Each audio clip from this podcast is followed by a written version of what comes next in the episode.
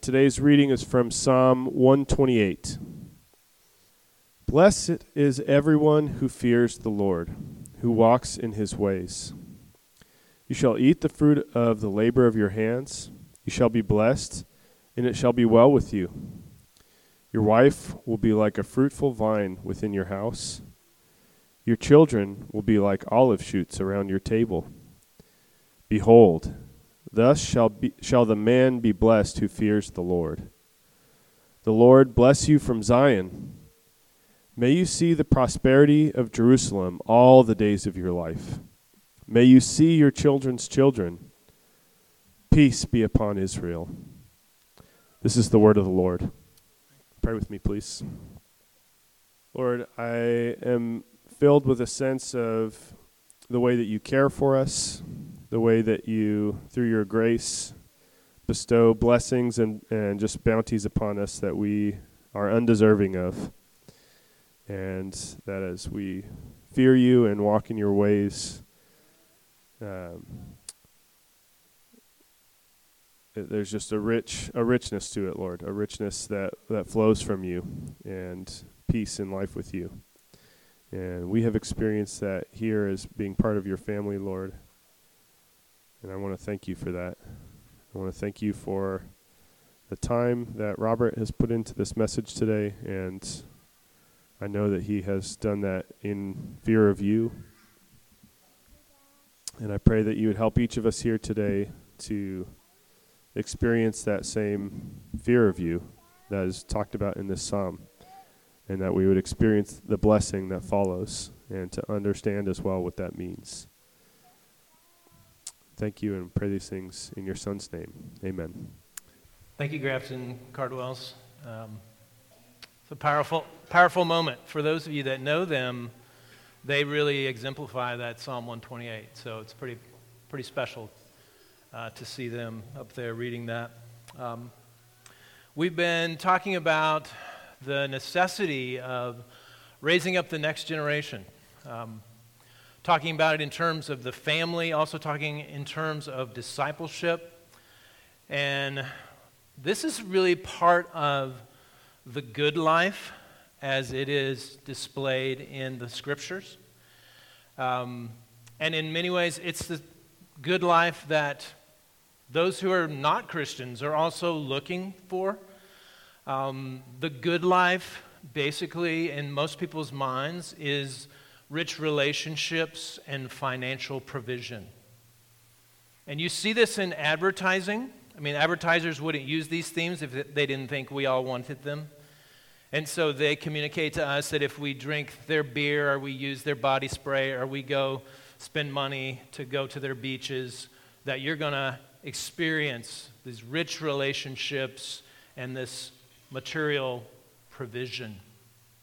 And so that is part of the good life. But we know that doing those things apart from God is not truly the good life. And Psalm 127, which is kind of a companion psalm to Psalm 128, is a caution for those who would try to do material provision and relationships apart from God. Psalm 127, 1-2, I preached on this a couple of weeks ago. Unless the Lord builds the house, those who build it labor in vain. Unless the Lord watches over the city, the watchman stays awake in vain. It is vain that you rise up early and go late to rest, eating the bread of anxious toil, for he gives to his beloved sleep. The gist of that is if you try to, quote, build your house, that of provision, material provision and relationships, apart from God, you're in for a life of futility. And you can see the book of Ecclesiastes, if you want to explore that further. We did a whole sermon series on that, of trying to do life apart from God always leads to futility. But also implied in Psalm 127 is that you can build your life in cooperation with God, as a co-laborer with God. And when you do that, life can be something very meaningful. And so Psalm 127 really kind of begs the question, like, well, what would it look like if I did co-labor with God in the building of my life? And the answer is Psalm 128. It shows you what a life looks like when it is built as a co-laborer with God. And it shows you the good life. The terminology being used in Psalm 128 is the blessed life. It doesn't say the good life, but the blessed life. So in this passage, we're going to see the source of the blessed life. We're going to see the provision of the blessed life. We're going to see the relationships of the blessed life, and we're going to see the overflow of the blessed life. So that's where we're going. That's a four-point sermon. I'm kind of breaking, tradition right there. It's 4 points. Source, provision, relationships, overflow. The source of the blessed life, of course, is God. Psalm 128:1, blessed is everyone who fears the Lord, who walks in his ways. Now, this term blessed is a holistic term in the Old Testament. We might think of it as a word that describes holistic thriving, that the human being is thriving in terms of their material, physical safety. They're thriving in terms of emotional contentedness. They're thriving in terms of relational health. And most importantly, they're thriving in their spiritual life.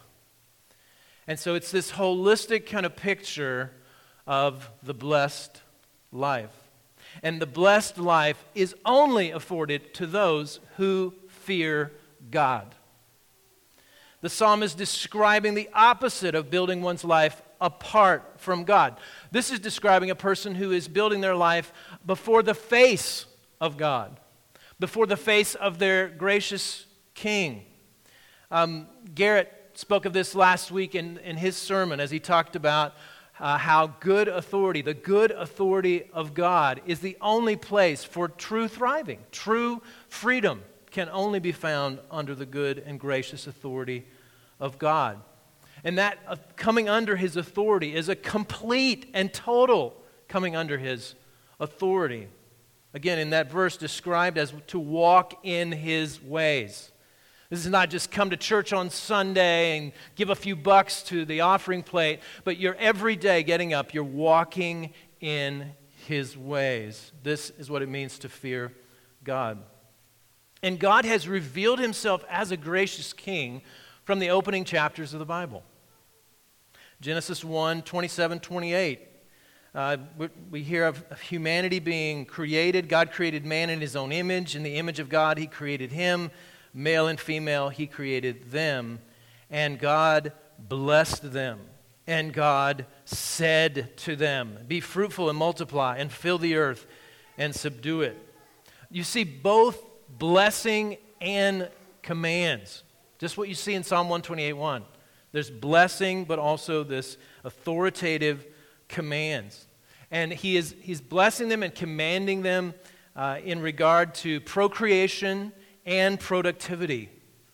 And so he blesses them with this relationship with him, with each other, with the earth, and then commands them to procreate and to produce in the world that he's given them. He also gives another command in Genesis chapter 2, but is also coupled with blessing. Genesis 2:15, the Lord took the man, put him in the Garden of Eden to work it and keep it. The Lord commanded the man, saying, you may surely eat of every tree of the garden, but the tree of the knowledge of good and evil you shall not eat, for in the day that you eat of it you shall surely die. You see that same kind of blessing, putting him in a garden that's already been planted, commanding him, you can eat anything in the garden except this one thing, right? And commands him to not eat from the tree of the knowledge of good and evil. God is a gracious King. And he blesses human beings, and he commands authoritatively human beings. Choosing life apart from God is death. And this is what he warns Adam and Eve about. Don't eat from the tree of the knowledge of good and evil. That will be your way of signaling to God that you want to live apart from God, that you don't want to remain under the good authority of God. And indeed, they did experience death. Now that's the source of the blessed life, is God. But what are some of those blessings? Well, according to Psalm 128, one of those blessings is provision from God. It's provision, material provision from God. Verse 2, you shall eat the fruit of the labor of your hands. You shall be blessed, and it shall be well with you. He promises the one who has come under the good authority of God that they will receive the fruit of their labor, the fruit of their hands. Notice a direct connection between the human being's hands and the fruit that is being produced. You can't really be productive if you don't put your hands to work or your brain to work or whatever part of your body that is required for your particular vocation. And if you don't put your hands to work to whatever that particular vocation is, you won't produce fruit. You see this described in Proverbs 6, starting with verse 9. It says, "How long will you lie there, O sluggard? When will you arise from your sleep, a little slumber, a little folding of the hands to rest? And poverty will come upon you like a robber and want like an armed man." You see the direct correlation between the working of the hands and the fruitfulness, or the lack of working of the hands and the lack of fruitfulness.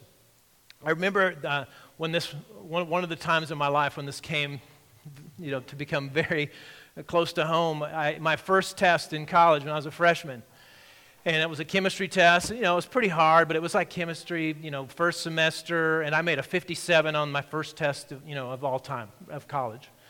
And I was pretty upset about it, and I was talking to a pastor that was my college pastor, and I was just telling him, man, I made this 57, I'm worried, am I going to flunk out of school, and I'm not going to make it, and he said, well, how long did you study?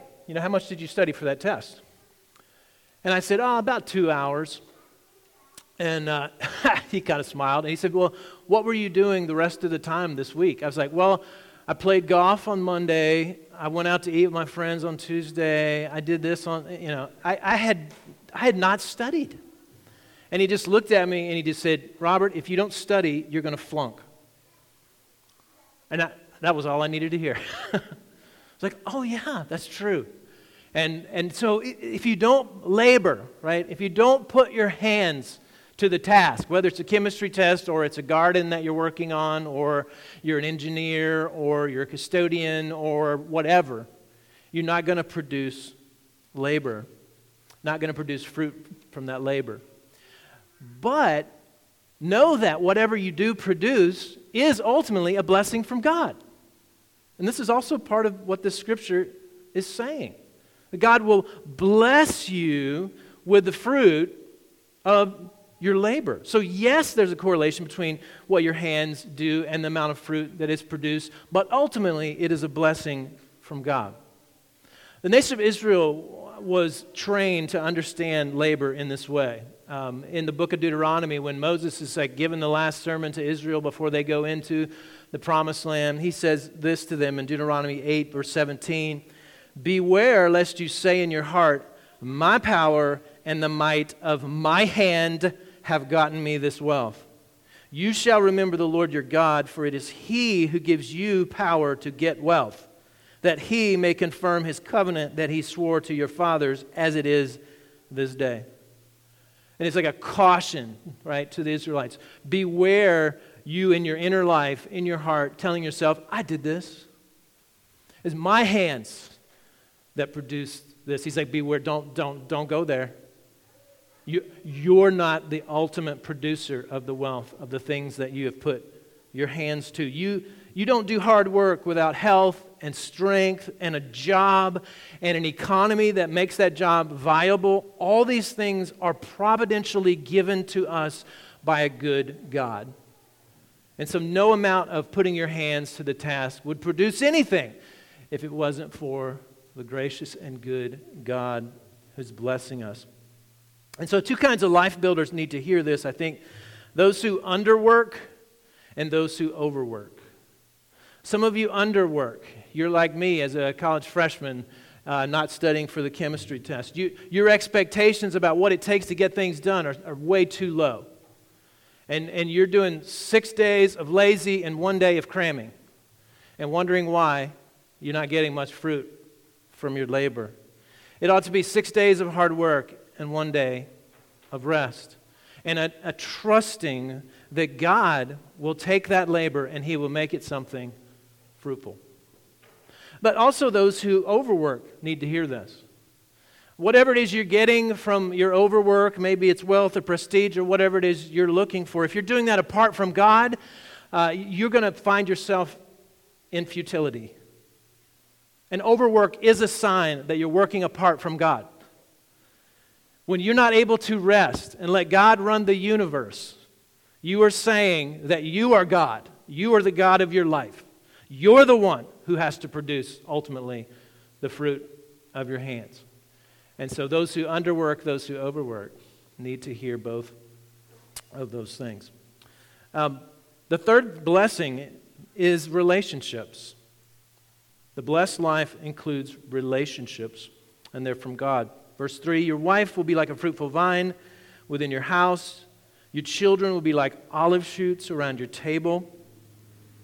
Beautiful imagery there of wife and children. The wife is a fruitful vine, so not just a green vine, but a vine that's producing lots and lots of grapes. And then the children are olive shoots around the dinner table. These are two of the most desirable crops in the ancient Near East, that of olives and grapes. And you make oil out of olives, and you make wine out of grapes. And these are signs of material prosperity. This is all over the Old Testament, but here's one example. Joel 2, verse 23. Be glad, O children of Zion, and rejoice in the Lord your God, for He's given the early rain for your vindication. He's poured down for you abundant rain, the early and the latter rain as before. And then verse 24, the threshing floors shall be full of grain, the vats shall overflow with wine and oil. So this is just signifiers of material wealth, but he's using these signifiers of material wealth to talk about relational wealth. And he's saying, look at this most valuable thing in your house. Is a wife that's thriving. Are children who are thriving in the house of the blessed one. This picture of the table, it's such a powerful image of sitting around the table and having a wonderful meal with each other and relating well with each other at the table. It brings together both of these pieces of the good life, of provision and also relationships. And you see this in a lot of TV. A couple of shows that Melanie and I have watched, always in their episodes, almost every time, with a table scene where people are eating, a good meal together. They're relating well with each other in relationships. So one of those is Blue Bloods. If you guys have seen that. But at the end of every Blue Bloods episode, they're at the table, this extended family that's been through the battle. They had a hard episode, a whole 45 minutes of hard life. And now they're at the table, and they're eating, and they're drinking, and they're relating, and there's beautiful music in the background, and it's just this moment of provision, but also relationships. The other is Parenthood. We at the end of every episode in Parenthood, there's a beautiful meal, and oftentimes it's outside, and there's little twinkly lights, and it's just this beautiful moment of eating the provision, that's the material provision that they have, but also relating well with one another. This is the good life, right? This is the blessed life. But I want you to see in Psalm 128 that those concepts of the good life, of wealth and provision, but also relationships, it's bookended in these two verses that communicate that this is all under the good authority of God. So look at verse 1, which you've just read. Blessed is everyone who fears the Lord, who walks in His ways. And then verse 4, behold, thus shall the man be blessed who fears the Lord. That's what Blue Bloods and Parenthood and many, many other scenes in TV and movie that they don't have is the authority of God that is the framework around the good life. That yes, material provision is part of what God does to bless His people, but also that these relationships, these rich relationships, but none of it will amount to anything if it's not under the good authority of God. And so Psalm 128 is describing this blessed life in the framework of the sovereign good God. And His authority is good. And I know that's hard for us to hear in our current context where authority is just seen as bad. Every authority is seen as something that is corrupt and can't be trusted. Trying to knock down every authority that we come in contact with. But authority is good. It is something designed by God. And so, you know, bad authority is really bad. And that's why it's hard for us to say, can I trust God's authority? Can I trust the authorities that He's put in place? And bad authority, when it's bad, it seeks to serve itself. It uses manipulation, harshness, emotionalism, special favors to get what it wants. Bad authority sows dissension instead of unity in a group, a family, an organization. They play favorites. They lack integrity. They create a culture of distrust. People end up quitting, or they learn how to play the system and they work for their own self-interests in that system. It doesn't result in fruitful vines and olive shoots. But good authority contributes to human thriving. Authority that desires the good of individuals and of the community. The authority that leads to humility but doesn't make apologies for leading and having authority. They create a safe environment through consistent expression of fairness and integrity and honesty and love. The gifts and calling of the people that are under that authority are cultivated such that they are fruitful vines and they are olive shoots. No human authority is perfect, but God does choose to put humans in authority as His viceroys, as His representative rulers. I want to speak particularly to the husbands and fathers in the room. You've been placed in your family, in your marriage, as a leader, as an authority, as a viceroy of God in order to serve your family. And so I want you guys to ask yourself, is my husbanding and my fathering under the ultimate authority of God? Or am I shirking my responsibility? Or am I dominating in ways that simply serve myself? And the way that you can tell how your authority is going is whether or not your wife is a fruitful vine and your kids are olive shoots. Are they thriving? Is your authority leading to the cultivation of this blessed life? Not just for you, but for those that are under your authority. We've been encouraging dads to embrace that role, and we've some of them, the dads in our church have read the book Dad Tired. Some are doing right now, along with their wives, a book called Family Discipleship. All these books are trying to encourage this vision of what good authority looks like in a home such that there's thriving of the kids and the parents. But the most important book, of course, is the Bible. This is how God expresses His authority, is through His Word. And so, as a dad and a husband, as you think about your own exploration of God's Word and your time alone with God, that doesn't just affect you. That affects your wife. It affects your children. It affects your church. It affects your world. We'll talk about that here in a minute. And so just understanding that you've been given this role, this authority in your home such that you have the opportunity to create a place of great thriving. And this is what Psalm 128 is describing. Blessed is the man who fears the Lord. Oh, wow, look at what's inside this man's domain. It's all thriving. The fruitful vine and the olive shoots. I know there's been many times when I have shirked responsibility, have not done what I should have done as a husband, as a father. There have been times when Melanie has been intervening in the kids' lives and needing me to step in. And she's like, hey, would you help me? Hey, would you do this? Hey, would you? And I'm like, yeah, I'll do it. And I'll do it for, one day. And then I'll go back to doing my thing with church or whatever else. And the result is not thriving. The result was a stressed out, sad mom and kids who were chaotic. And so, while I'm exhorting you guys to take this role, know that the the way to embrace this truth is not, okay, I got to try harder next week, but instead to go to God, your authority, and ask Him to forgive you. Ask Him to strengthen you. You're not an authority who's by yourself. You're not one that's trying to have to figure this out on your own. You're a viceroy. You're a representative ruler. And you're under the good authority of God. And this is true of any kind of a situation where you find yourself in authority. Moms definitely have authority over their kids.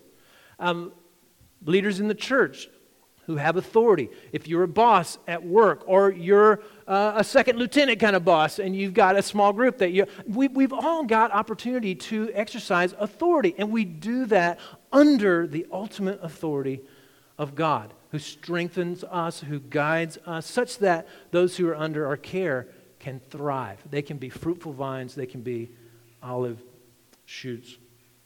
Now, there's so much fruitfulness in the home that's being described here, that there's overflow into the city and the nation. So this is the fourth point here, the overflow. Verse 5, the Lord bless you from Zion. May you see the prosperity of Jerusalem all the days of your life. May you see your children's children. Peace be upon Israel. So the way the psalm works is it's like in the dining room, at the dinner table, looking at the man who is coming under the authority of God, and the thriving wife and the thriving kids. And it zooms out, and it shows how that's also blessing the city, Jerusalem or Zion, same thing. And it zooms out even more and sees how it's blessing the nation of Israel. So this tremendous overflow from this little table in this little house with this little kingdom, this little piece of Eden that's now overflowing into the lives of others. Such this powerful image in this psalm. And so what is it with the whole Jerusalem thing, right? It's bubbling over, it's overflowing, it's doing so into Jerusalem. Well, Jerusalem was the place where people came to dwell in the presence of God and with each other. It's the place where the temple was. They would make pilgrimages every year to go there. Again, to be in fellowship with God, to be in fellowship with each other. It was the place where the people of God would gather, right? And so this was like a movie trailer of the church that God would institute of the people of God, but also an even further down the road kind of movie trailer of the end of all days. When the city of Jerusalem comes down in the new heaven and the new earth, and it is like the center of the presence of God, and the people of God are dwelling with God and with each other. And Psalm 128 is saying there's this little picture of that that's flowing out of this dining room scene of the family into the people of God. It's never God's intention that the family would be centered merely on itself. Never. Never. Even when He talks to Adam and Eve, He talks to Adam and Eve with a bigger vision of ruling and reigning over the entire world. People in the U.S. seem to swing one way or the other on this idea of family. Some want to just totally discount the design of the family that we find in Genesis 1 and 2 and elsewhere in the Bible. And this whole lifelong marriage and kids, they just want to, no, forget it. I'm just going to throw it out. But then they seem to swing to the other side, where they idolize the family. It's all about the family. And it's not this vision of overflow of the family life into the church life, into the life of the people of God. And so you see this in the church, where people are like, I'm all about my family. Yeah, I know there's opportunities to serve. I know there's opportunities to be generous and to give my time. But I'm just focused on my family. Right? We were in Colorado Springs for a funeral this past weekend, and we went to see Focus on the Family headquarters, which is a Christian ministry. It's been around for a long time. And they do some great work. They were such a blessing to us as we were raising kids and trying to figure out how to raise kids. And but that name, Focus on the Family, it is an unfortunate name. I'm just being serious. You don't focus on the family. It is important, And it is a priority, but it is part of a larger vision, part of a larger thing that God is doing in the church and in the world. So you notice that not only does he talk about Jerusalem in Psalm 128, but it speaks of Israel. It talks about the peace or the shalom, right? The Hebrew word for peace. Be upon Israel. The idea of shalom is another way of saying the blessed life. A life of thriving, material thriving, spiritual thriving, relational thriving. And for Christians, it's even a greater overflow. So in the Old Testament, the people of God are more like a come and see kind of thing. And they do Israel and they say, hey, come check out our nation, check out our city. But when you get to the New Testament, it's go and tell. And it's not just go and tell to Israel, it's go and tell to the nations. And so now the overflow out of the family into the church, into the world, is the kind of overflow that God has in mind for Christians. Now you may be reacting to this in some different ways. For some, you're like, yes, let's do this. I'm excited about being a part of something bigger than just 2.5 kids and just doing the American dream thing. Like I want to do that. Others of you, you're dad tired, you're mom tired. You're like, okay, Robert, I hear you saying I should like overflow into the church life and overflow into the mission to the nations, but man, I'm just tired. I'm just trying to get these kids in bed at night. I'm trying to get them up in the morning. I'm trying to make a living. Like, I just don't think I've got much overflow. And you know what? You're right. You don't. In and of yourself, you don't. I don't either. Partly what Psalm 128 is describing is a supernatural reality. It is not a mere human kind of a strength. It's a supernatural strength. And that strength is available for those who are God-fearers. They are under the good authority of God.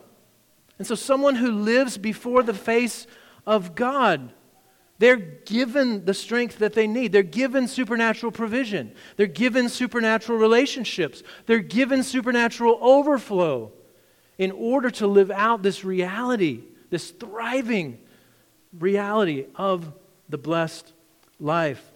And we know that that power ultimately comes from the gospel of Jesus Christ. Talk about supernatural power. Christ dies on the cross. He's in a tomb for 3 days. And then he resurrects from the dead. He's not just interested in resurrecting himself. He's resurrecting all of us. He's resurrecting the universe. Talk about overflow. And he now invites us into that overflow of gospel power, of resurrection power that overflows into our family, into our church, into our world. And this is something that, this is the nature of faith, right? When you have an opportunity to take a step of faith, you feel like you're in a place of deprivation. You feel like, I don't have it in me to do this. That's the nature of the step. That's the nature of faith.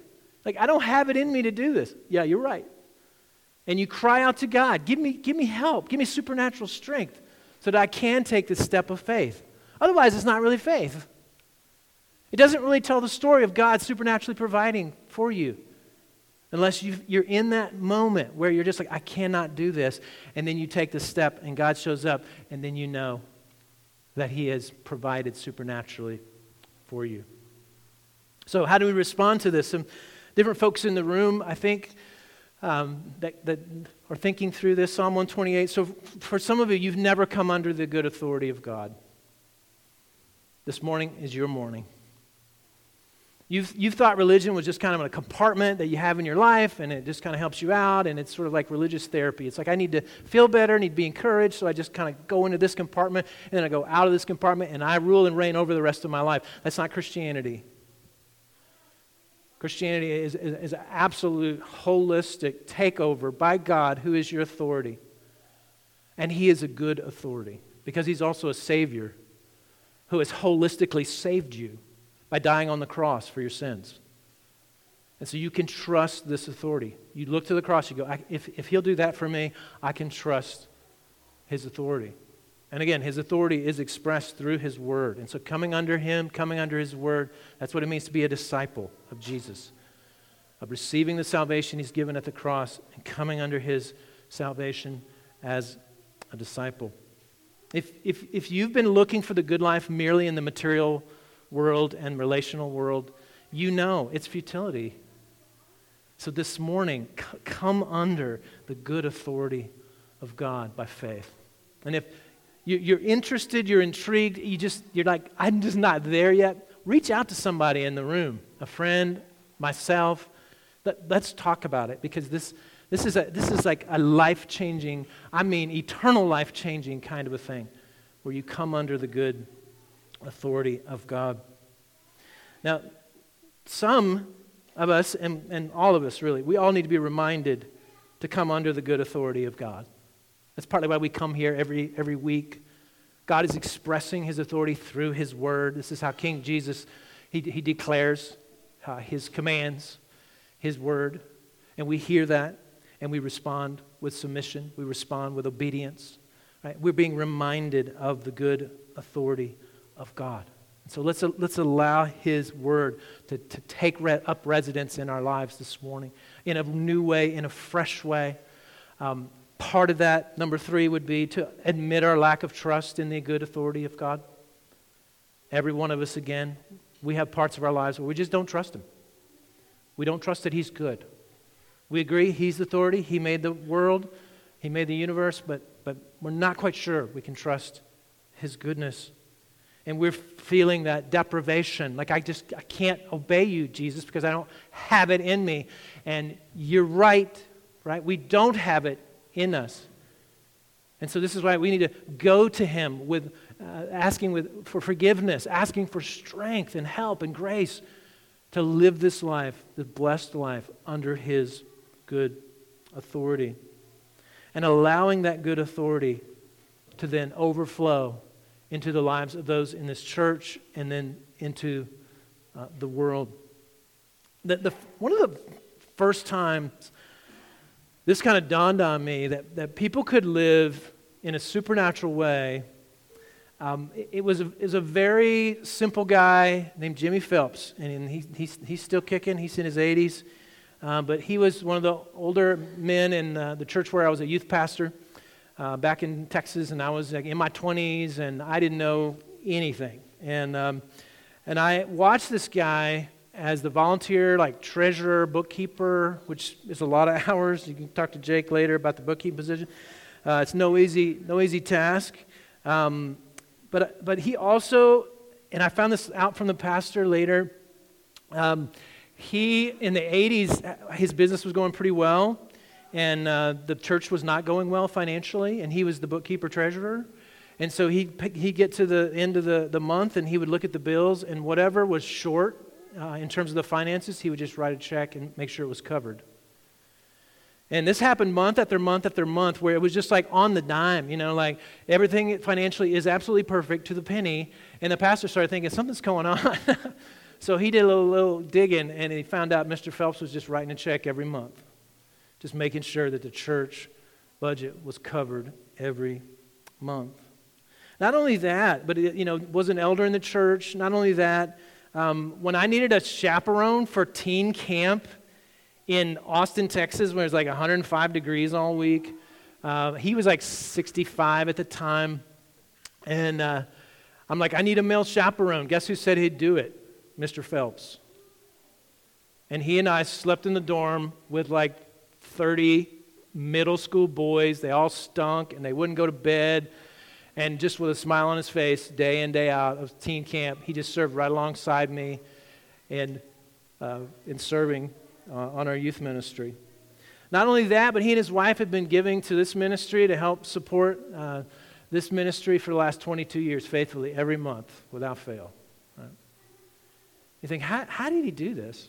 How did he live like that, plus run a business, plus raise a family? He did it in the supernatural strength of his authority, King Jesus. That's how he did it. And it is such a testimony to me to the kind of thriving, the kind of blessed life that occurs in a person who is serious about coming under the authority of God. It looks different than the good life of the American dream. Don't get me wrong. It's different.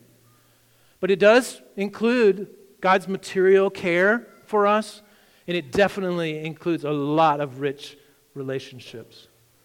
But it is under the good authority of God. We're reminded of this every time we come to this table. This table is a reminder of the ultimate provision and the ultimate relationships that we've been given as those who are blessed in the gospel. Right? On the night in which Jesus was betrayed, the night before his death, he took bread, he broke it, he gave it to them, saying, "Take, eat, this is my body given for you. Do this in remembrance of me." Bread is one of the other just main things that signify material wealth. You heard it in that Joel passage of the grain. And so it was like this symbol of sustenance. Right? And so by using bread as a symbol for the gospel, he's letting us know there's a sustenance that's being offered in the gospel. The ultimate sustenance that comes through the death of Christ at the cross and is offered to you and me. And in the same way, he took the cup, and after he blessed it, he gave it to them, saying, "This cup is the new covenant in my blood, shed for you and for many for the forgiveness of sins. As often as you drink this, do this in remembrance of me." His vision was not just that he would save individuals, but that those individuals would become a community, and he would save many, and they would enter into a new covenant community, the church. And so when we come to this table, we are his sons and daughters, right? And we're coming around as the bride. We are the fruitful vine. We are the olive shoots. And we are around the table. And the life that's been given to us has been given at the expense of the ultimate authority. Do you hear that? The good news. The ultimate authority has laid his life down in order to provide the ultimate sustenance that we needed and the relationship with him and with each other in the gospel. Welcome to the table. And then let that overflow into the nations. His vision is not just that this would just be in here, in this church, but that it would overflow in disciple making that would reach the nations. Let's pray. God, we're grateful for what this table represents. The provision that we've been given in the gospel, the relationships we've been given in the gospel with you and with one another, brothers and sisters in Christ. And the thriving that can come in that, the thriving that is in this church, the thriving that is in these families with parents who are living under your authority, your good authority. But Father, we recognize that we need your forgiveness for not trusting your good authority. We need your help and your guidance to show us what it looks like to live as true disciples under your good authority. So God, as we come to this table, God, help us to repent, help us to confess, help us to be strengthened, help us to move towards you and toward each other because of this gospel provision. And we pray all these things in Jesus' name. Amen.